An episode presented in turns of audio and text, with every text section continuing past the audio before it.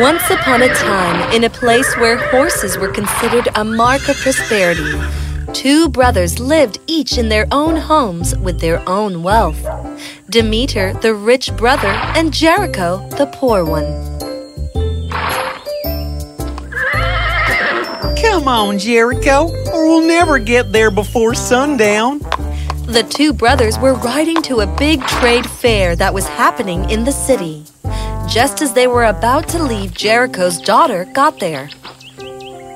Please, father, let me come with you. It is a long way, my dear, and you will get tired. I have always wanted to see the city. Please, father.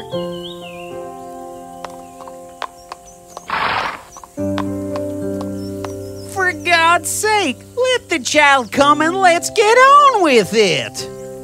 I will be good, father, I promise. Well, all right. Hop on. They rode all day, and by nightfall, they were quite close to the city.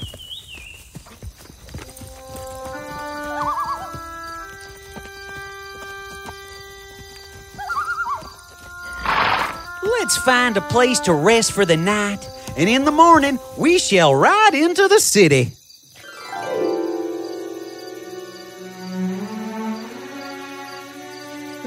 Seems to be a hut over there. Really? Let's go.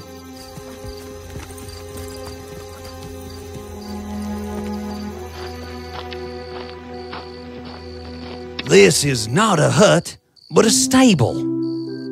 A good place to rest for the night.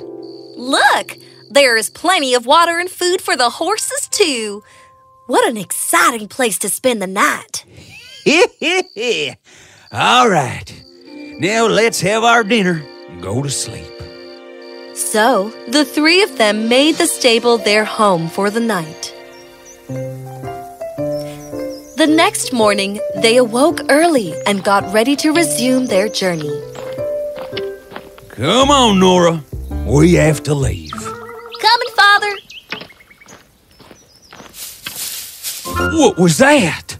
Look!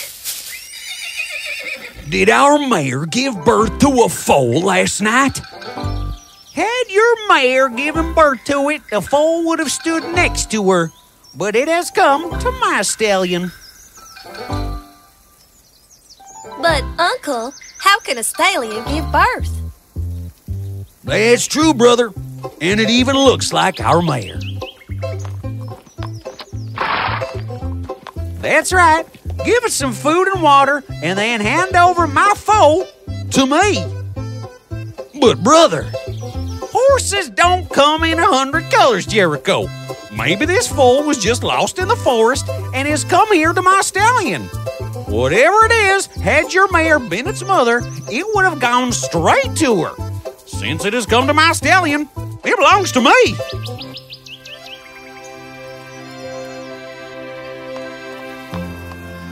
See, brother? See? So the two brothers quarreled long as to who should keep the foal. Finally, Nora had an idea. Father, Uncle, why don't we go to the city? Doesn't the wise king stay there? Let us go to him and ask him to decide. She is right, brother. Yes, your daughter is smarter than you are. Let's go. They reached the gates of the city. While the brothers were talking to the guards, Nora read a plaque with a picture of a thief put up on a nearby tree. The plaque read, Thief, whoever tells the king about his whereabouts will get a reward of a hundred ducats. The brothers told the king everything. Well, what do you think? This is really difficult, Your Highness. Had the mare been the mother of the foal, the foal would have drank her milk. But the foal does not really belong to the rich brother either. He is only quarreling for greed. Else he has enough horses of his own, and he can easily let his poor brother have the foal. Well, Let us see whether the brothers are rich or poor because of luck or because of their own intelligence or lack of it. What do you intend to do, Your Highness? When reason fails, wisdom comes to our aid. Let us see which of these brothers is wise. Well, since the foal really belongs to none of you, I will ask you a question. Whoever comes up with an answer that pleases me will have the foal. So the king asked the brothers a question What is the fastest thing in the world? What is the softest thing in the world? And what is the most precious thing in the world? Everyone was shocked at the king's strange question. They all eagerly waited for the answers the brothers would give. Demeter thought that if he praised the king in his answer, the king would favor him. So he replied, Well, that is easy, Your Highness. What can be faster than your horse, sire? What can be softer than your bed, my lord?